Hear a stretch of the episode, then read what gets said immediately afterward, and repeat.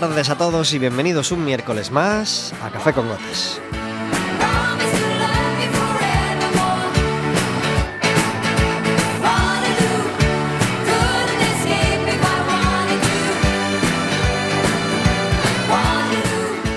Estaremos con vosotros como todos los miércoles de 4 a 5 de la tarde aquí en el 103.4 de Quack FM y en quackfm.org.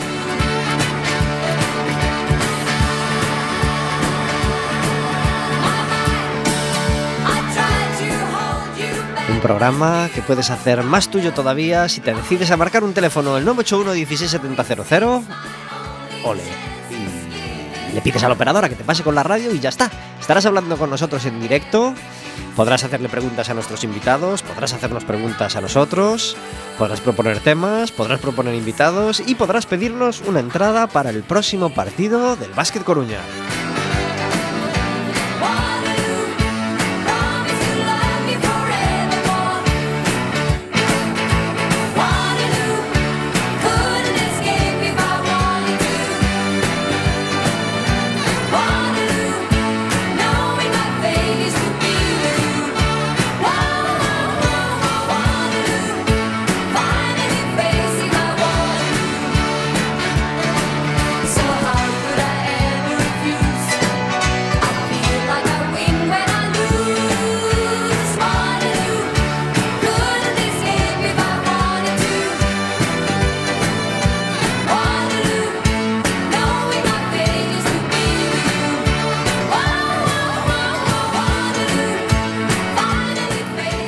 Vais a echar de menos la voz de Verónica porque no está con nosotros, pero a cambio tenemos dos invitados para, para que escuchéis, por supuesto, más voces que la mía. Y vais a ver que hoy no es el día para perderse café con gotas. Claro que no, hoy tenemos un programa muy interesante. Y tenemos una música de fondo a nuestras palabras.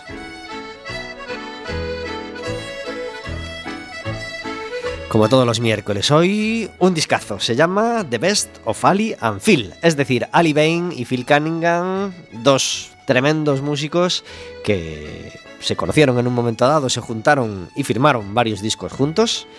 Alguna vez sonó, sonó alguno de ellos. Hoy un recopilatorio de ellos como pareja. Ali Bain y Phil Cunningham, hoy en Café con Gotas.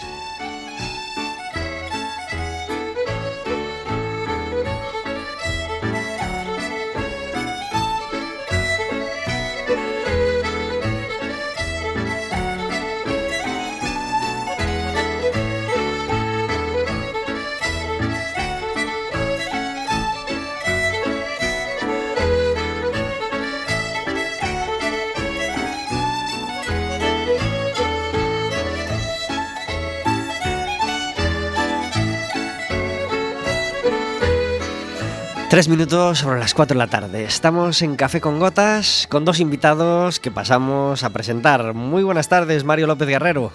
Pues muy buenas tardes. Aquí estamos volviendo a casa. Gracias por estar en Café con Gotas. ¿Hace cuánto no te sentabas en un micro, en un micro de cuac?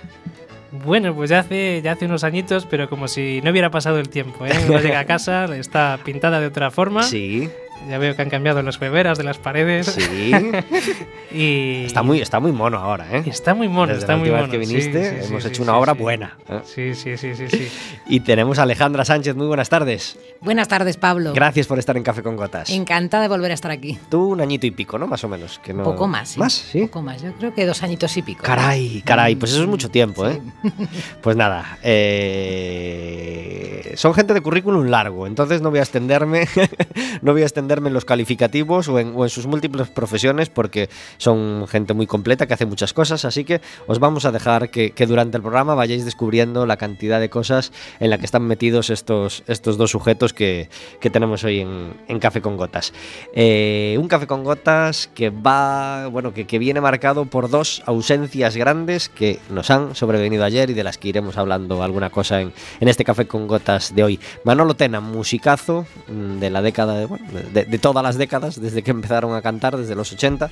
Musicazo se nos, se nos fue ayer eh, por un cáncer. Y Chus Lamprave, actriz buenísima, conocida por todo el mundo y, muy recordada por, por todo el mundo. Un montón de años de carrera y una carrera muy visible y muy brillante, también nos dejaba ayer. Así que un día realmente trágico y, y nuestra dedicatoria del programa a ellos dos.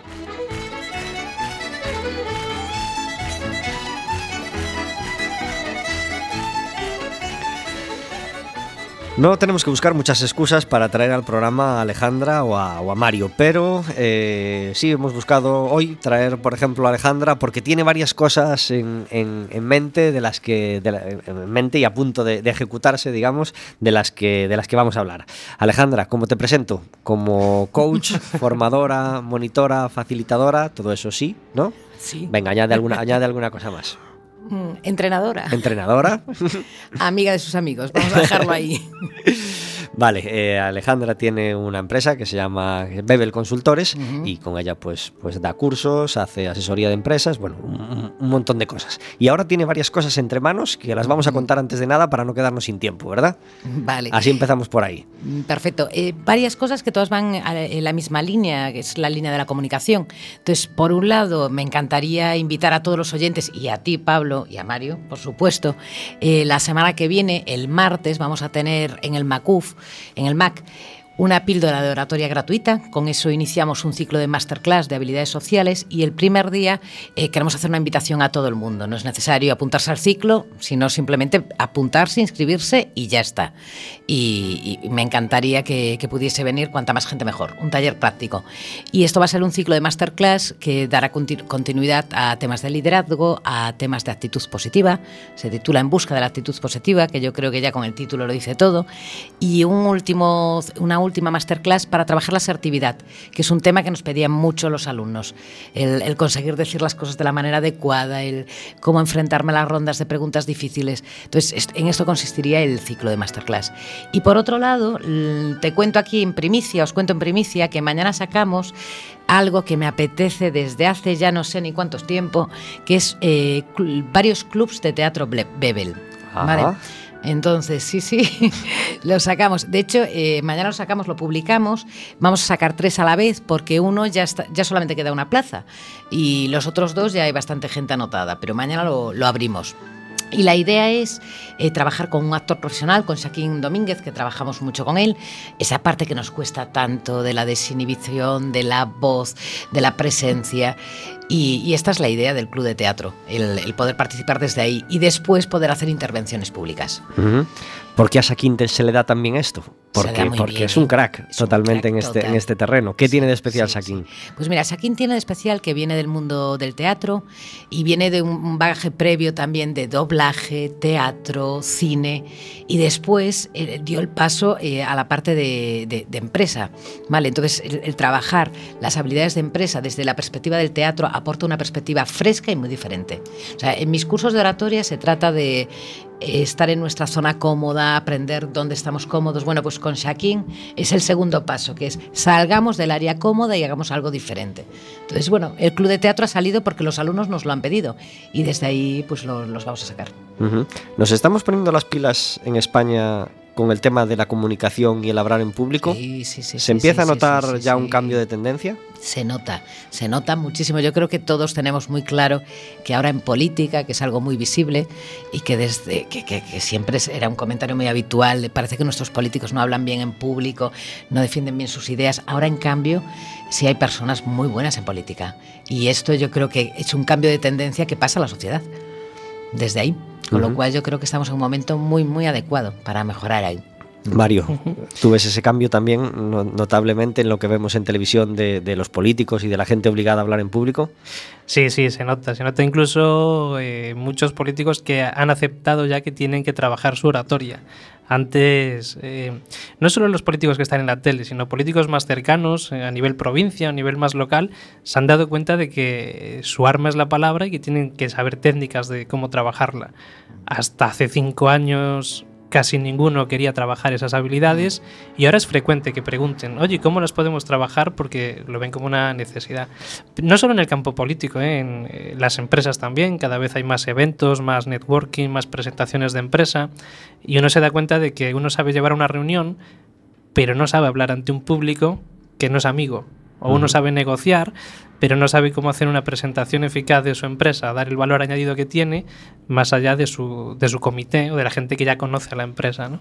Entonces sí que veo que tanto profesores, profesores universitarios, que me acuerdo que con Bebel habíamos trabajado, eh, cómo hacer esas presentaciones a gente que no conocía la universidad, eh, empresas, políticos, mm, sí, sí que se nota que la gente está más preocupada por saber hablar en público, por tener mejor herramienta de oratoria y creo que es fruto de que bueno, es más, somos más conscientes ¿no? de que la realidad también es la realidad que contamos.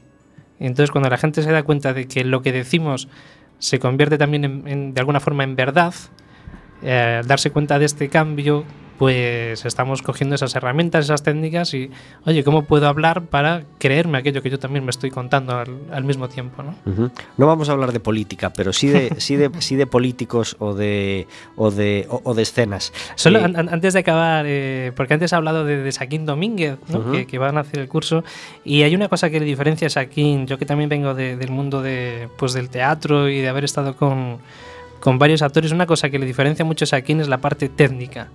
O sea, que todo el mundo que vaya a recibir formación con Shakin, que sepa que va a aprender y que va a mejorar porque lo que tiene Shakin sobre todo es método, técnica, herramienta para que tú trabajes bien, ¿no? Estoy recordando, por ejemplo, sus trabajos de voz, cómo trabaja en la voz técnicamente. Eh, pues muy poquita gente vamos a encontrar y cercana aquí en Coruña para que nos pueda eh, ayudar a trabajarla, ¿no? Por dar un, un, dato así que le diferencia a Shakin y, y, decir de él sobre todo lo bueno que es, ¿no? Pues queda doblemente y triplemente recomendado ese curso que, del que nos hablaba Alejandra. Quien quiera saber más gente, más gente, perdón, más detalles sobre todo esto, en la página del MAC está todo, ¿verdad? Sí, en la página del MAC está todo lo de las masterclass y en nuestra página de Bebel estará a partir de hoy por la noche lo del club de teatro, que es www.bebel con B la primera, con V la segunda, punto es. Tenemos políticos nuevos desde hace un par de años que han revolucionado totalmente el, escenario político, no solo a nivel nacional, sino también políticos locales. ¿Qué político os parece que, que habla muy bien, que seduce muy bien y que domina mucho ese terreno? ¿Estáis de acuerdo o no con sus ideas, por supuesto? ¿Y, Ah. y, y quién lo hace muy mal? Vale. Pregunta arriesgada, respuesta Pregunta arriesgada. arriesgada. Vale. No, no, no tiene nada de riesgo. Es, es- Yo- hablamos de técnica, Sí, no de vale, ideas. técnica. Eh, yo, eh, o sea, hay una persona que es el primero que me viene a la cabeza, que la primera vez que lo vi en pantalla me encantó y dije, increíble, por fin un político que sabe hablar en España. Yo fui lo, lo- lo que pensé, ¿vale? Y esta persona es Albert Rivera. A mí me particularmente me gusta mucho. Creo que tiene mucha técnica, que tiene muchos recursos, que se entrena, que practica y que comunica muy bien, que traslada muy bien. Y además, eh, lo que más me gustó cuando lo vi la primera vez fue que no estaba enfadado.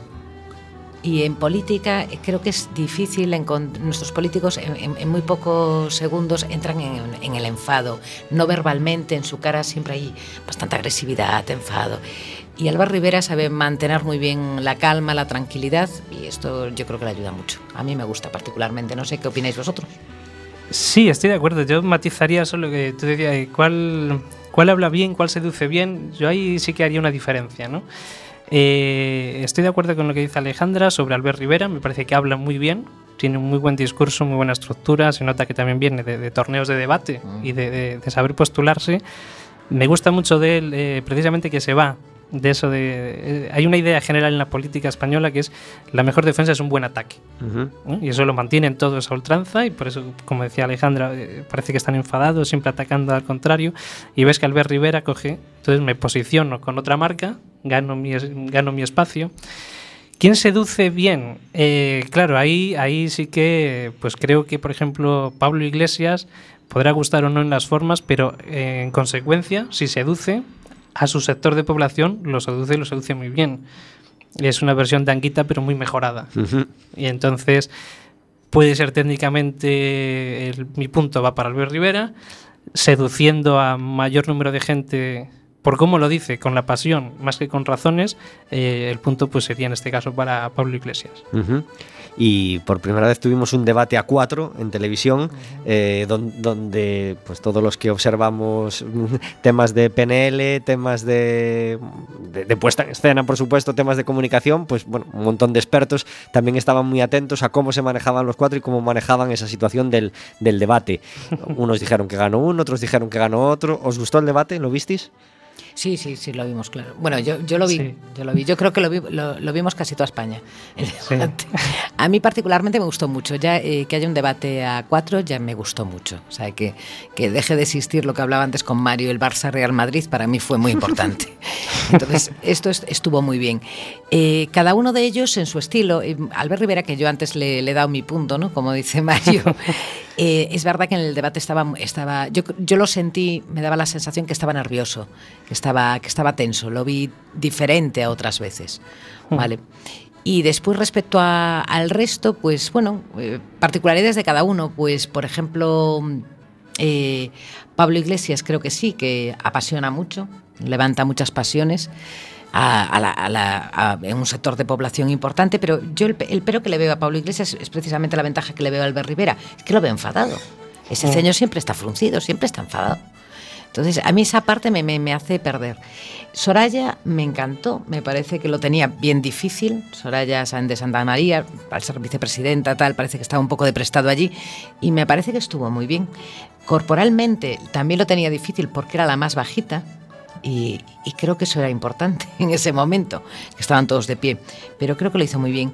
Y Pedro Sánchez, eh, desde mi punto de vista, tiene mucha presencia, a la hora de hablar domina muy bien la sonrisa, la mirada, todo esto le funciona muy bien, pero, eh, y retomo las palabras de Mario, el, tema del ataque y defensa, creo que, él en argumentos, para mí muchas veces pierde fuello porque hay mucho ataque y muy poca exposición. ese es mi punto de vista. Particular. Sí, yo coincido bastante con, el resumen que ha hecho Alejandra. Sí, en, Rivera, más que nervioso, yo le veía ansiedad. Yo creo que él estaba ya jugando al futuro, ¿no? Se estaba viendo con más votos aquellas encuestas que les daban más mm. triunfadores.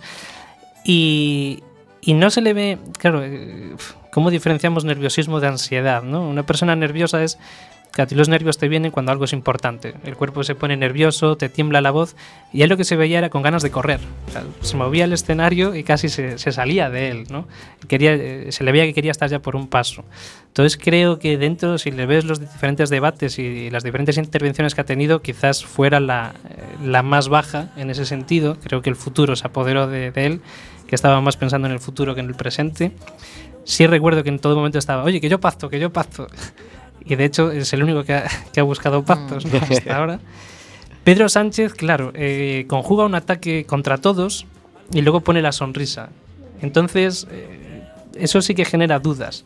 Si es verdad que tiene una base de, que, vota Partido Socialista, que está convencido y que va a estar con él, porque aquí, aquí quien, quien, gana un debate no es quien lo hace bien, es quien tiene más base debate, debajo porque al final tú cuando te preguntan en las encuestas ¿y quién ganó el debate?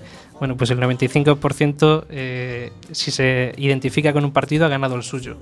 Con lo cual, cuando te dicen quién ganó el debate, mm, estadísticamente no es un dato relevante. Pablo Iglesias, claro, él jugaba a ir arañándole a, Pedro Sánchez, ¿no?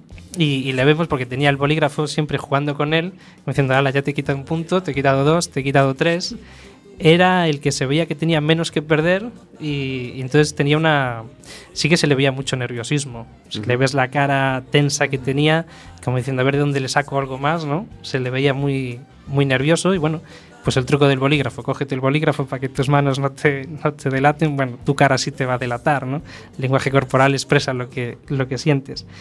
Y Soraya pues se mantuvo muy firme y yo hablando con gente de su partido, a todos les gustó es decir, ella sabía que todos iban a ser pasionales, pues ella iba a usar un argumento racional, datos. Serán criticables, serán verdad o mentira los datos que dijo, pero los dijo. Mientras otros que estaban allí hablando no los estaban aportando, con lo cual ella cogió muy bien eh, su postura. Y sí que me gustó, sí que me gustó que hubiera un debate a cuatro, que hubiera varias voces. Eh, igual el formato en sí ahí de cara a los cuatro de pie que no están acostumbrados se veía un poquito ficticio, Pero me gusta, me gusta sobre todo que los políticos den la cara, que los políticos hablen y que te digan, si no lo que piensan, por lo menos lo que tienen que decir, ¿no? Prefiero que lo digan a que estén callados como hasta ahora.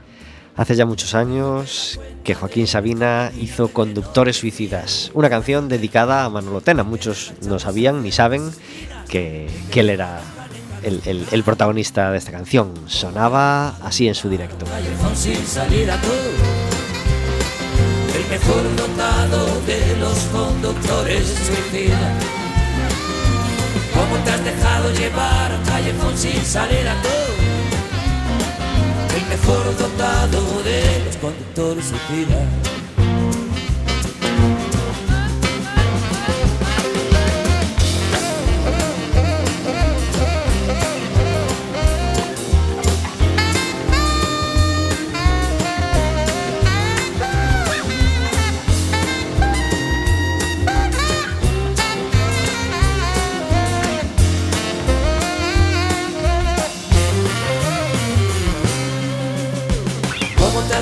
Llevar un callejón sin salida? El mejor dotado de los conductores suicida. ¿Cómo te has dejado llevar un callejón sin salida tú? El mejor dotado de los conductores suicida. Venga, ¿cómo te has dejado llevar un callejón sin salida? El mejor dotado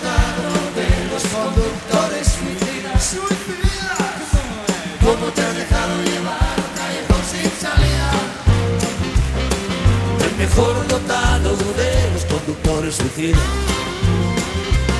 Pero ¿cómo te has dejado llevar un callejón sin salida? El mejor dotado de los conductores suicidas.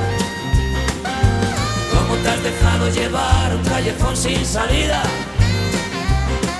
El mejor dotado de, mejor dotado de los conductores suicidas. 22 minutos sobre las 4 de la tarde, desde su directo nos sobran los motivos. Joaquín Sabina dedicaba este Conductores Suicidas a Manolo Tena, que nos dejó ayer. Van a pasar muchas cosas este fin de semana. Sí, hola. Hola, hola. Hola, Celso. Sí. Hola, ¿qué tal? Hola. Danos un segundo que te estamos presentando. Bien, sí, sí, Y así, es Celso. Celso entra sin pedir permiso. Ya dice, Dios, tengo un montón de cosas que contar. Yo entro aquí, aunque Celso Parada, eh, de Teatro do Morcego, nos quiere hablar de la obra que vienen a representar este fin de semana. Hablábamos con él hace unas semanas porque vinisteis hace, hace nada a Coruña con otra obra, ¿verdad?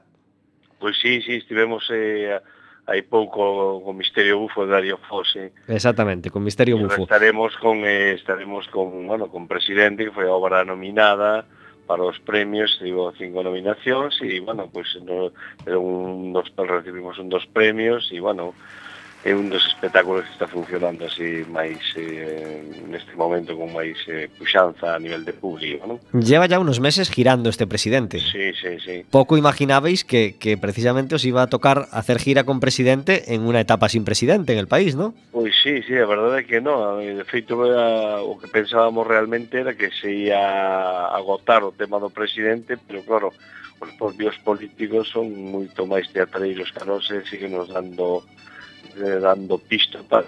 Uh -huh. La gente sale con ganas de, pro de proponer como presidente a, a, vuestro actor, acabada la obra o, o no? Estaría bien, estaría bien. E pois se pode pois, como se manexa a política nos días de hoxe, non? É unha campaña como se fai, digamos, toda unha un, Celso, te empezamos a escuchar entrecortado. Hola. Parece que tenemos problemas de comunicación con Celso. Vamos a, intentar restablecer. No pudimos, no pudimos acabar la comunicación. Celso Parada estará con Teatro do Morcego, con, Federico Pérez, eh, Mercedes Castro, César Goldi y Yolanda Muiños, eh, representando Presidente 8 y 9 de abril, es decir, viernes y sábado de este fin de semana en el Teatro Rosalía de Castro.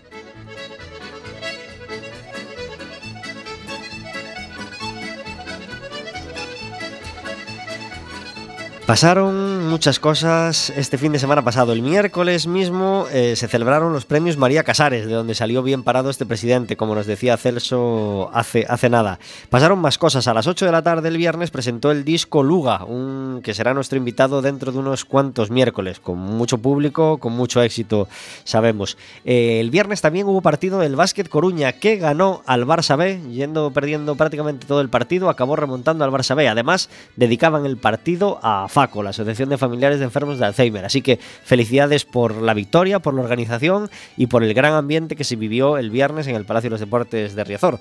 Yo acudí al pabellón y la verdad es que me encantó, me encantó ver todo ello, a pesar de que de, de ir perdiendo mucho rato, se consiguió la victoria y además una victoria dedicada a FACO. Así que felicidades a todos por su trabajo. También hubo música, porque el viernes había Viernes de Cantautar, dedicado a Alejandro Filio en el, en el Baba Bar, como, como, como cada primer viernes de mes. Café con Gotas estuvo allí y eh, magnífico, magníficos los tres cantautores, así que felicidades por, por ese viernes de Cantautar. Y además aprovechamos para decir que el Baba Bar va a ser también escenario este, este viernes 8 a las 10 y media de la noche del concierto de Bryce Morán, un concierto dentro del ciclo de Quack FM de música contada.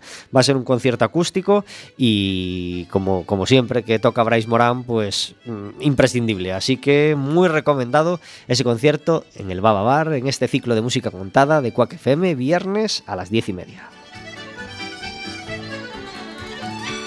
Y el viernes ocurrieron cosas muy importantes para Quack. El domingo de resurrección nuestra emisora cumplía 20 añitos y el, vier el, el, viernes se celebró la cena de celebración. Mucha gente, vídeos divertidos, muchos abrazos, muchos viejos compañeros de Quack saludando y felicitando. Así que eh, uno más soy yo, de los que lleva esos 20 años en la emisora. Así que felicidades, como siempre, a los fundadores y a todos los que han puesto su granito de arena para llegar hoy a cumplir 20 añitos.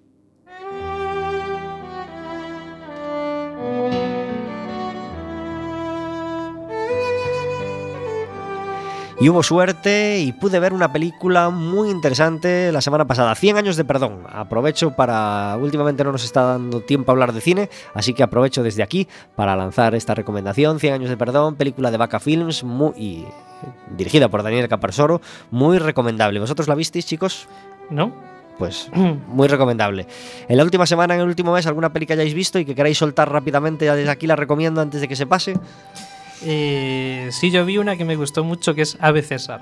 Ajá. A veces la, la, la última de George Clooney. Eh, pero reconozco que gusta a la gente que hayamos hecho teatro, gente teatrera, porque se ve mucho el teatro dentro de. ¿no? Hace una parodia de los años 50 en el Hollywood y es una película de, de actor y de personaje. O sea, quien quiera ver una historia mm, grande, ¿no? Pero quien quiera pasar un buen momento con una comedia de personaje, eh, se la recomiendo encarecidamente. Recomendada desde aquí. La de César. Vale, yo algo que está totalmente en el lado opuesto. Yo últimamente mi mundo es infantil, entonces después de dos años sin ir al cine, he ido al cine para ver Zootrópolis, muy recomendable. Sí, bueno, sí, pues sí, claro que preciosa. sí. Bueno, yo tengo que decir que a mí me encantan las películas de dibujos animados y esta es buenísima, está muy bien hecha, los personajes buenísimos y muy divertida. Aprovecho muy para decir que divertida. Los Cantones Cine tiene promoción con precio especial para las películas de dibujos animados. ¿eh? Las cuatro Ah. películas en cartel de dibujos animados que tiene tienen precios especiales. Aquí que siempre habla- hablamos del precio del cine, eh, visitar la web de Los Cantones Cine y precio muy recomendable para mayores y pequeños que queráis ver películas de animación.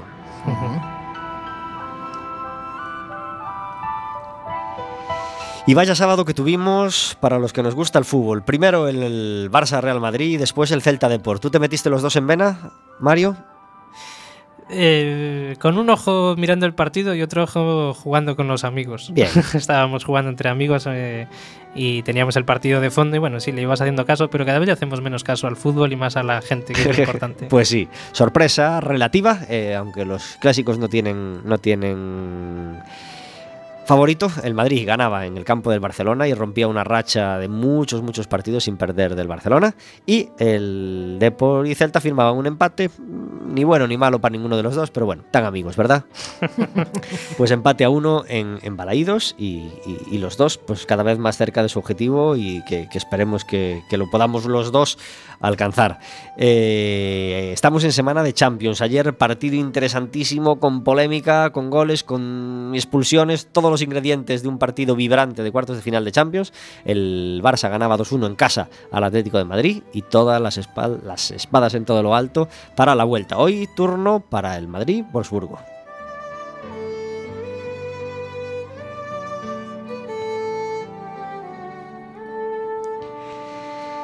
Hablamos de los cursos que, que tiene entre manos Alejandra y hablamos ahora de lo que tiene entre manos Mario, porque tiene ya un cuarto libro entre manos. Pero antes de hablar del cuarto, vamos a hablar de cómo llegamos al cuarto libro, porque, porque Mario tiene apenas 19, 19 20 añitos, más o menos. bueno, Sí, no, tiene unos pocos más. A ver, es joven, es joven, pero bueno, tiene unos pocos. 35, 35, se puede decir. Se puede decir, No claro que sí. problema. 35 años y tres libros ya a sus espaldas. Sí. Ale, ¿no te da envidia? Increíble. O sea, e- empezó con el primero que, que me encantó y, y se ha lanzado. Y, y sí, me da mucha envidia. Me da mucha envidia. Creo que está haciendo un gran trabajo desde la parte de publicar y de compartir con el resto de las personas. Fue irse de Quack y empezar como loco, ¿eh? Sí, se Eh, puso a le, escribir, le ¿no? estaba de lastrando la radio emisora. Ya, bueno, Mario López Pues- Guerrero pues también. ahora- ahora que lo dices es verdad, porque aquí acabamos el programa que era 4,60, eh, que estuvimos del 2003 al 2008, y yo empecé a escribir en el 2009. Ajá. Bueno, Sí, sí, antes escribía para el programa y a partir del 2009 fue a escribir para afuera. sin, ¿no? el ba- sin el bagaje de Quack no habrías podido afrontar esos Seguramente, seguramente. Aquí se escribieron muchos guiones. ¿Cómo se llamó el primer libro de Mario? El primer libro era eh, 59 entradas y 500 noches. Porque hacía alusión a, la- a las entradas en mi blog. ¿no? En el, pues mira, en el 2008 yo conocí a Alejandra, fue mi, profesora, mi maestra en, en el curso, en el certificado de formación de formadores, que se llamaba Formador Ocupacional, que era un título que yo necesitaba, ya llevaba desde el año 2000 trabajando como formador en empresas, pero necesitaba este título y lo hice. Tuve la gran suerte de conocer a Alejandra y ver que había formaciones eh, más interesantes y metodologías más nuevas de las que generalmente se aplican y yo siempre me veía como, un- como alguien raro por hacer las cosas diferentes y cuando vi a Alejandra dije, ah, bueno, somos más gente rara. Somos muchos raros. Sí. Y, y entonces empecé a escribir un blog con mis anécdotas a lo largo de todo mi tiempo como formador, incluso en monitor de campamentos, bueno, pues las experiencias de la vida que se traducían en qué aprendizajes tenía de cara a la formación, ¿no? Cómo, cómo generar atención en la gente, cómo generar estímulos, cómo generar recuerdos que permanecieran en, en- en la mente ¿no? de- del alumno, sobre todo anclándolos en un concepto emocional. ¿no? Y bueno, pues cómo todas tus experiencias las vivías, con- lo comentabas a nivel anécdota, historia que a ti te había pasado y qué reflexión sacabas, ¿no? Lo empecé hace, haciendo pu- pues de forma oculta, sin que nadie lo supiera. Eh, yo escribía desde pequeño, he escrito siempre toda mi vida, pero nunca había, nunca había visto que alguien leyera lo que yo escribía. Entonces lo hice de, bueno, pues tenía mi blog, lo iba escribiendo y de repente, bueno, pues fue gente asomándose a leer ese blog, a comentarlo, a pedirte que escribieras sobre algún tema en particular y va, bueno, pues vas cogiendo tu propio estilo, te gusta. Llega un momento donde no escribes y la gente te manda mensajes, oye, ¿te pasa algo, Mario? no, no, estoy de vacaciones, dejarme dos semanas sin escribir, ¿no? Y entonces llegó un día en el que yo dije, bueno, voy a hacer un regalo a mi madre, ¿qué le puedo hacer? Algo original. Y es cuando decido, bueno, pues si junto todos los, eh, los artículos, las entradas que tengo en el blog, pues tengo un libro. Y bueno, pues fue precisamente juntar todas las entradas, sacar ese libro, se lo regalé a mi madre. Y claro, mi madre dijo, oye, pues una foto para Facebook, que está de moda. Y claro, el ponerlo en Facebook, pues mucha gente más pidió, oye, pues queremos ahora tu libro, eh, tienes que hacer una presentación. Y cogimos aquí en Coruña el Foro Metropolitano y hicimos la presentación. ¿no? Eh, yo pensé que vendrían pues los, los 15 amigos míos más 10 de mis padres. Eh, la sorpresa fue juntarnos allí pues unas 120 personas en, el- en el- en una de las salas de cine que tiene abajo y de repente eh, alguien te dice, eres escritor. Y dices tú, Caray. caray, ahora no puedes decir que no. ahora tienes ahí un libro que tiene tu nombre. eh, es la diferencia entre serlo o no serlo, ¿no? Escribir escribimos todos y de repente tienes ese libro y es como que te lo crees. Y dices, pues sí, ahora sí, ¿no? Y recuerdo en esa, en esa presentación, eh, pues hay una, una persona que dice, has escrito este libro para tu madre, tendrás que escribir otro para tu padre. Ujú. Y así es como nace el segundo. ¿no? Pues porque no sé decir que no, le digo que sí. y pues efectivamente, tiene que haber un segundo y como tengo poco tiempo, pues va a ser sobre el tiempo. Eh, uno de los talleres que yo siempre he hecho en, en empresas y he trabajado con directivos, que ha sido la gestión del tiempo, cómo cambiar tus hábitos para mejorar tu rendimiento, eh, pues salió la idea de escribir ese libro que fue Con el tiempo en los talones, que ese fue mi, mi segundo libro. Ahí ya lo que busqué es eh, ser algo más original. En el primero eran las anécdotas que yo había contado en mi blog de una forma más personal y aquí quise pues crear un personaje. Y en el libro, pues con el tiempo en los talones se basa es un diario en el que hay un relojero que tiene problemas de gestión del tiempo. Y este relojero pues es el personaje que creé en, en torno a bueno, pues una mezcla entre Woody Allen y Groucho Marx y va contando sus problemas con el tiempo y, y trabaja a través de un proceso de coaching además eh, cómo mejorar sus hábitos. ¿no? Entonces el libro va contando en cada capítulo cómo, cómo, cómo reflexionar y cómo tú te puedes plantear mejoras en uno de tus hábitos con el tiempo y que al final tengas presente que el tiempo es, es vida, que el tiempo no se gestiona, que lo que tú gestionas son tus decisiones. Tiempo son 24 horas, van a 60 minutos por hora, que yo sepa, y tú lo que gestionas es tus decisiones de qué vas haciendo con el tiempo que tienes. ¿no? Y ese libro sí que realmente eh, fue de alguna forma el que me demostró a mí que, bueno, pues que había mucha gente que te seguía. Se han vendido más de 1.200 libros en estos años y, y mucha gente comentándotelo, eh, muchos correos, eh, mensajes, eh, te han llamado para muchos eventos para comentar el tema y ha sido toda una experiencia para mí vital. ¿no? Escribir. eh, ¿Y mejoras en la gente? mejoras, gente sí, llamándote sí, sí. diciéndote he mejorado estos hábitos y ahora gestiono mejor mi tiempo, encuentro más tiempo para lo que quería. Sí, sí, mucho. de- a nivel personal y a nivel empresa. Ujú. Eh, y incluso hay una persona que va dando cursos, eh, con mi permiso, por supuesto, ¿no? De, a través del libro. Generó sus propios cursos de, de formación porque le gustó cómo estaba todo encajado y quiso hacerlo. Y dije, yo, adelante, es una herramienta, es una habilidad, eh, tienes todo el permiso. Y sí, sí, porque bueno, al final el libro lo que persigue es a través de, de un poco el cuento, de la metáfora, de la historia de este relojero, que tú reflexiones. Los cuentos nos hacen reflexionarnos, es una metáfora, ¿no? Que tú reflexiones y busques alguna mejora. Y hay mejoras, mejoras sencillas, ¿no? Desde el elemento más sencillo de qué es urgente y qué es importante, ¿no? Si te llaman por teléfono es urgente porque si no contestas se pierde la llamada. Pero importante lo tienes que valorar tú. Tengo que contestar o no contestar. Me puedo permitir que se pierda esa llamada. Si no vivimos en un mundo de urgencia, yo digo que parece que estamos apagando fuegos continuamente y no fuegos nuestros, sino fuegos de otros. Alguien te llama y todo es urgente, ¿no? Te mandan un correo y todos los correos son urgentes para contestar en un minuto. Y hay que empezar a pensar y decir, no, mira, esto no es urgente para mí, es urgente para ti, pero no es urgente para mí. ¿no?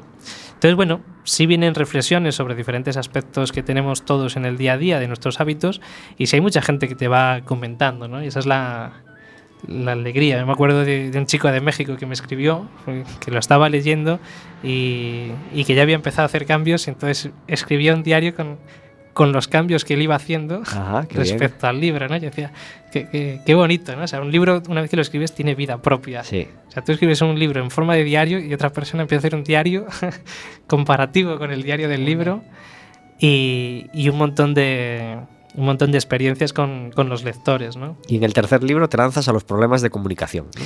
Eh, sí. con un sí, título sí, muy sí. largo y muy sonoro y muy, y muy significativo. Sí, sí, sí. El increíble caso de por qué los demás no me entienden si yo lo tengo tan claro. Claro que sí, no me hago entender como deseo. Un problema Claro. que tiene mucha gente. Sí, sí, sí, es una frase que, que- que decimos mucho, ¿no? Y este libro viene muy movido por, pues mira, por muchos de los lectores del anterior que, que te pedían, oye, eh, y mi primo, mi primo José que me decía, Mario, escribe otro libro que hace mucho que no leo. sí, desde aquí un saludo para el que está en Madrid. Y, y entonces decidí pues mantener esta idea de crear un personaje, volví a coger ese estilo entre Woody Allen y Groucho Marx, y en esta vez creamos a, pues, creé un policía, es un policía, un detective que tiene que resolver asesinatos en una ciudad y al mismo tiempo que va resolviendo esos asesinatos, eh, resuelve el caso más importante que es por qué no se entiende con su secretaria. ¿no? Eh, y entonces, bueno, la idea, el reto para mí era conseguir unar eh, esa novela policíaca y conseguir meter, eh, aunar a, nivel metáfora lo que pasaba en, en esos asesinatos con lo que pasa en la comunicación, porque no nos entendemos que está basado mucho en las suposiciones, ¿no? Cuando eh, la gente cuando se comunica supone el 90% de lo que está diciendo el otro, eh, habla para contestar más que para escucharte. Y bueno, pues todo eso, claro, si tú estás investigando un caso y supones en vez de irte a las evidencias, está claro que, que vas a fallar, ¿no? Entonces, bueno, para mí fue un trabajo muy bonito a nivel de, como escritor, de intentar eh, pues crear una novela eh, policíaca con, con sus giros, ¿no? Me estuve viendo las películas de Hollywood y anotando cómo hacen los giros, ¿no? Cuando tú crees que, que el asesino es uno, de repente da un giro y al final del capítulo da para el otro lado. Y, y tuve que investigar bastante y eso fue muy bonito para ver precisamente eh, crear ese argumento, ¿no? Y luego, bueno, pues extraer de cada parte, pues al igual que el otro en cada capítulo, ir buscando esos trucos eh, en los hábitos de comunicación, ¿no? Pues hasta aquí, eh, es decir, hasta este momento llegaron los, los tres libros de, de- de Mario y ahora hablaremos del cuarto, pero antes de hablar de ese cuarto libro eh, hay una sección que llega todos los miércoles a Café con Gotas. Cuando entra esta sintonía. Unos que nacen, otros morirán. Unos que ríen, otros llorarán. Agua sin cauce, río sin mar. Penas y glorias, guerras y paz. Siempre hay por qué vivir, por qué luchar. Siempre hay por quien sufrir y a quien amar. Al final, las obras quedan, la gente se va. Otros que vienen las continuarán. La vida sigue igual.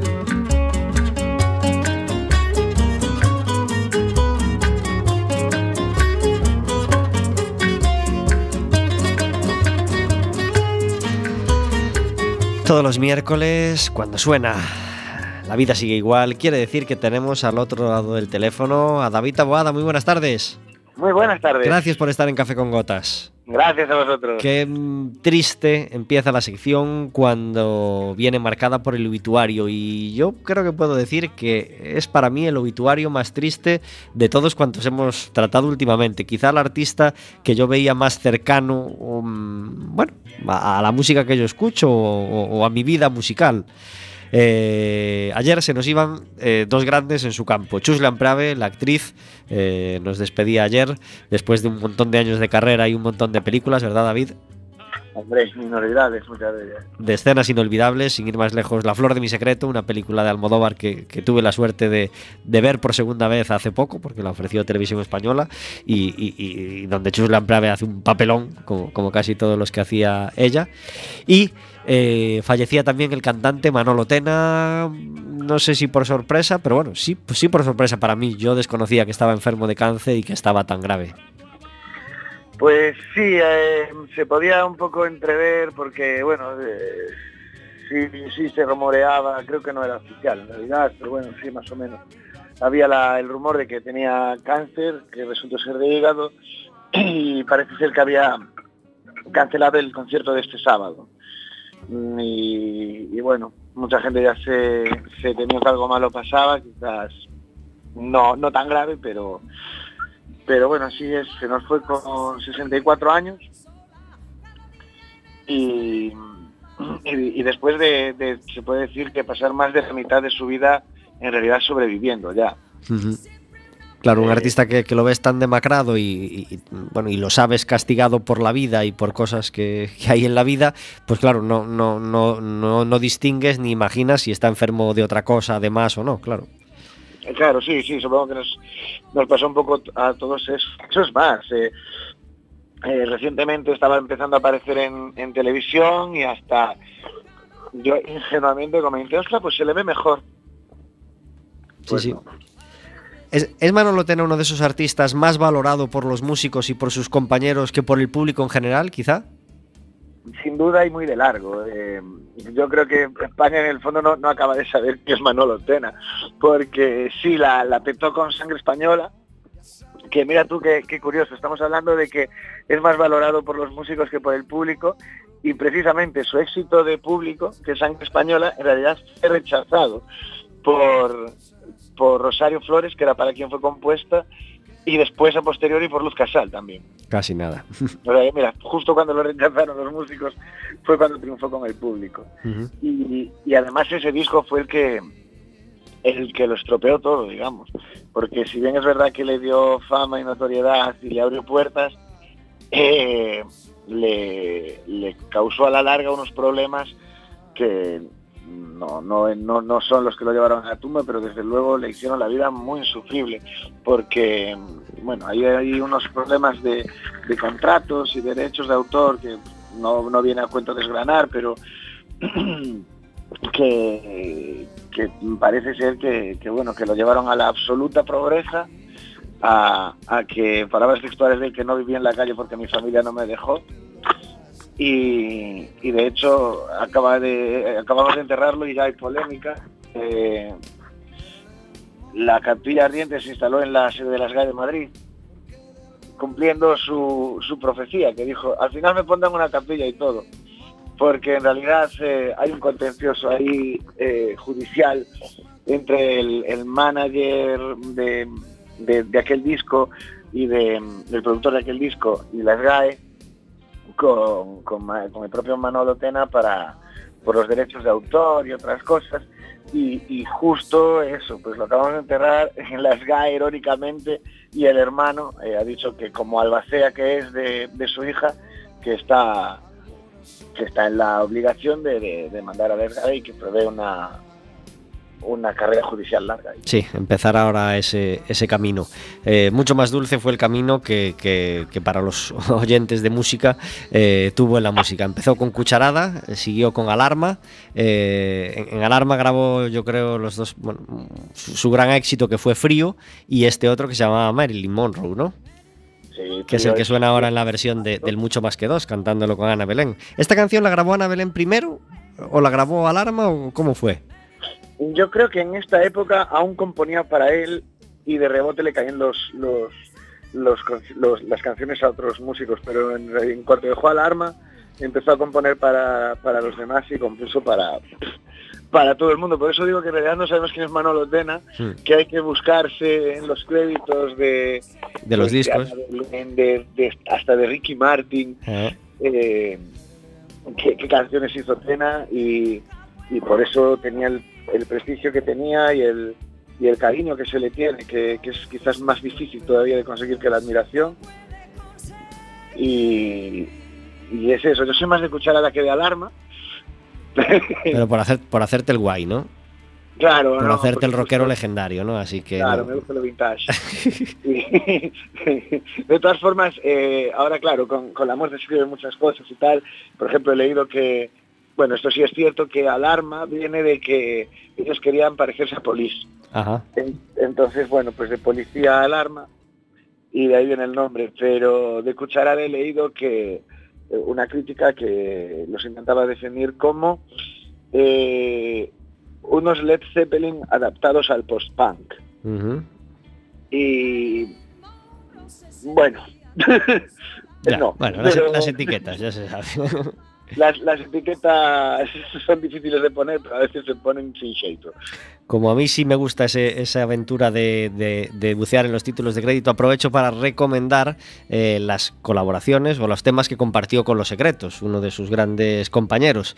Yo creo que son los tres primeros temas del Adiós Tristeza de Los Secretos, están firmados por Los Secretos y por Juan Manuel de Tena, es el, nombre que, utiliza en, ese, eh, en- bueno, en ese libreto. Ahí está El Hotel del Amor, uno de mis temas preferidos de Los Secretos. No se suele, no suele aparecer en los conciertos de Los Secretos, pero a mí es una canción que me encanta y está firmada a medias por Manolo Tena. Señor, señor.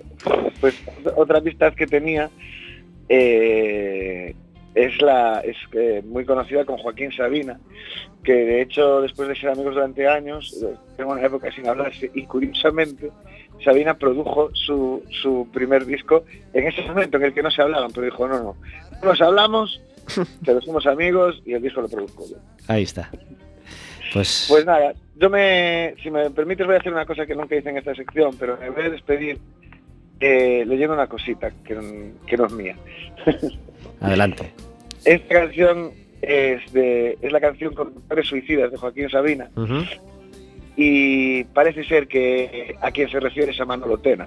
Pues a- a- así- Así que, bueno, la- las canciones leídas a modo de poema hay a, a quien le gustan y a quien no, pero para quien no conozca la canción de Joaquín Sabina, eh, yo me he releído esta mañana. La, la canción la, conocía, pero leerlo es distinto.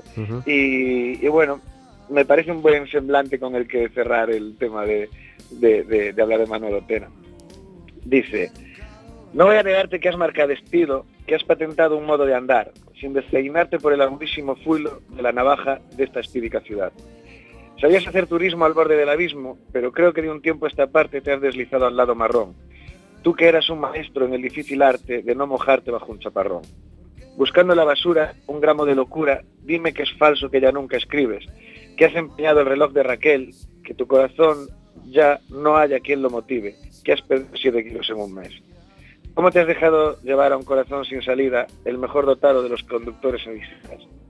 No es asunto tuyo, me dirás y punto, pero reconoce que es crudo aceptar que no hay ser humano que le eche una mano a quien no se quiere dejar ayudar. Y búscate la vida en dirección prohibida, pero no impedirás que levante mi vaso a tu mala salud y te invite a brindar. Muerta la amistad, sabe igual que el fracaso, y a los dos nos gusta el verbo fracasar. Así que tú ni caso, por no agobiarte paso, de hacerte la cuenta de papelinas de que no te fíes Rafael del bar, de que vendas chapas en ciertas esquinas, de que te conozcan en, cada hospital. ¿Cómo te has dejado llevar a un callejón sin salida, el mejor dotado de los conductores suicidas? Sonaba hace unos minutos en Café con Gotas, Los Conductores Suicidas. Ahora nos lee la, letra David para quien no se haya fijado en ella. A mí es una canción que nunca me gustó especialmente dentro de los miles de canciones de Sabina que me encantan. Conductores Suicidas, él le gusta cada más. le gu- yo creo que es de sus preferidas y siempre la mete en los conciertos. Y a mí nunca, en fin, nunca tuvo mi favor o nunca fue de mis preferidas. Pero sí es cierto que me fue gustando cada vez más con el paso del tiempo. Y cuando supe que estaba dedicada a Manolo Tena, pues ya le acabé de encontrar el tranquillo. Así que sirva este pequeño homenaje de David y de Pablo para Manolo Tena y, y que Dios lo tenga a su lado y lanzamos un abrazo fuerte a su familia. David, muchísimas gracias por este motivo, historias que hay más allá de la música de hoy. Nos vemos la semana que viene, espero que con mejores noticias. Exactamente, hasta la semana que viene. Hasta la semana que viene.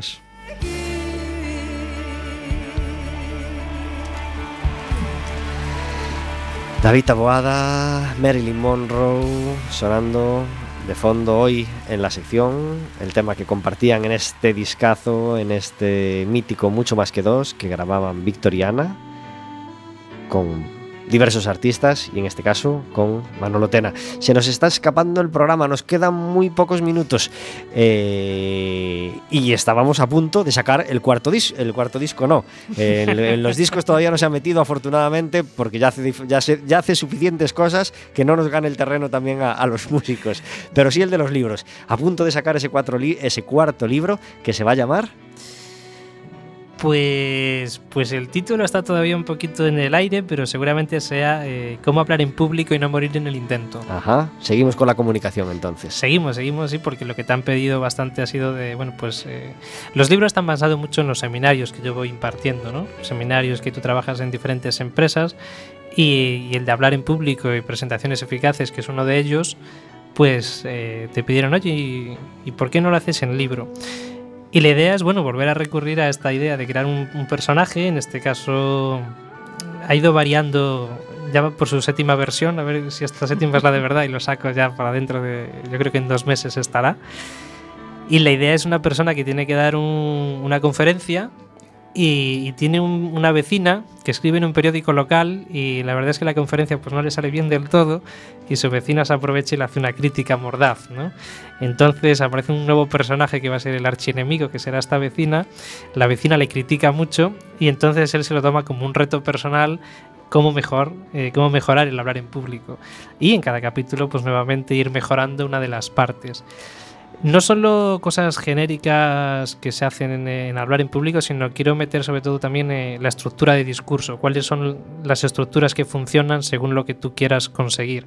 No es lo mismo un discurso inspirador que puede ser a través de una especie pues, pues del viaje del héroe. ¿no? Eh, el héroe tiene un- una complicación y tiene que resolverla, que un discurso a lo mejor pues, más técnico, una presentación más técnica. Eh, entonces en el libro vamos a conjugar tanto habilidades y recursos propios que tú tienes que tener al hablar en público como recursos del discurso en sí, que puede ser la estructura, la metáfora, la retórica, elementos que no son eh, eh, de la persona, de la técnica, sino que están en, en- en el, en el propio discurso. Y, y ahí estamos, a ver si dentro de dos meses sale. Al principio el título iba a ser Hablar o no hablar, que sería, ¿no? Basándonos en, en el discurso básico, el monólogo de Shakespeare, ser o no ser, el monólogo de Hamlet. Pero creo que a la gente le gusta más, cuando les pregunto, les gusta más el otro. Cómo hablar en público y no morir en el intento. Ujú. Que es algo que a lo mejor a muchos les entra la... Pues tengo que, que hablar y ¿por dónde empiezo? ¿No? Bueno, pues entonces vamos a crear ahora dos personajes. En vez de crear uno, vamos a crear a, a esta persona que quiere mejorar y, y a su archienemiga que escribe en el periódico local y le da, le da bastante caña, ¿no? Y por último hay un proyecto que te va a llevar a Panamá. De paso que cierras la sociedad ficticia, ¿no? Esta que, que creaste sí, antes sí, de ahora que, que, te la todo el mundo habla de los papeles de Panamá y yo me voy a Panamá y tengo que justificar que no es por los papeles. voy a Panamá porque tengo un billete de avión a, a Panamá. Sí, allí eh, yo hace años he empezado a trabajar en Sudamérica, eh, sobre todo en el... eh, yo lo que llevo es la formación de formadores.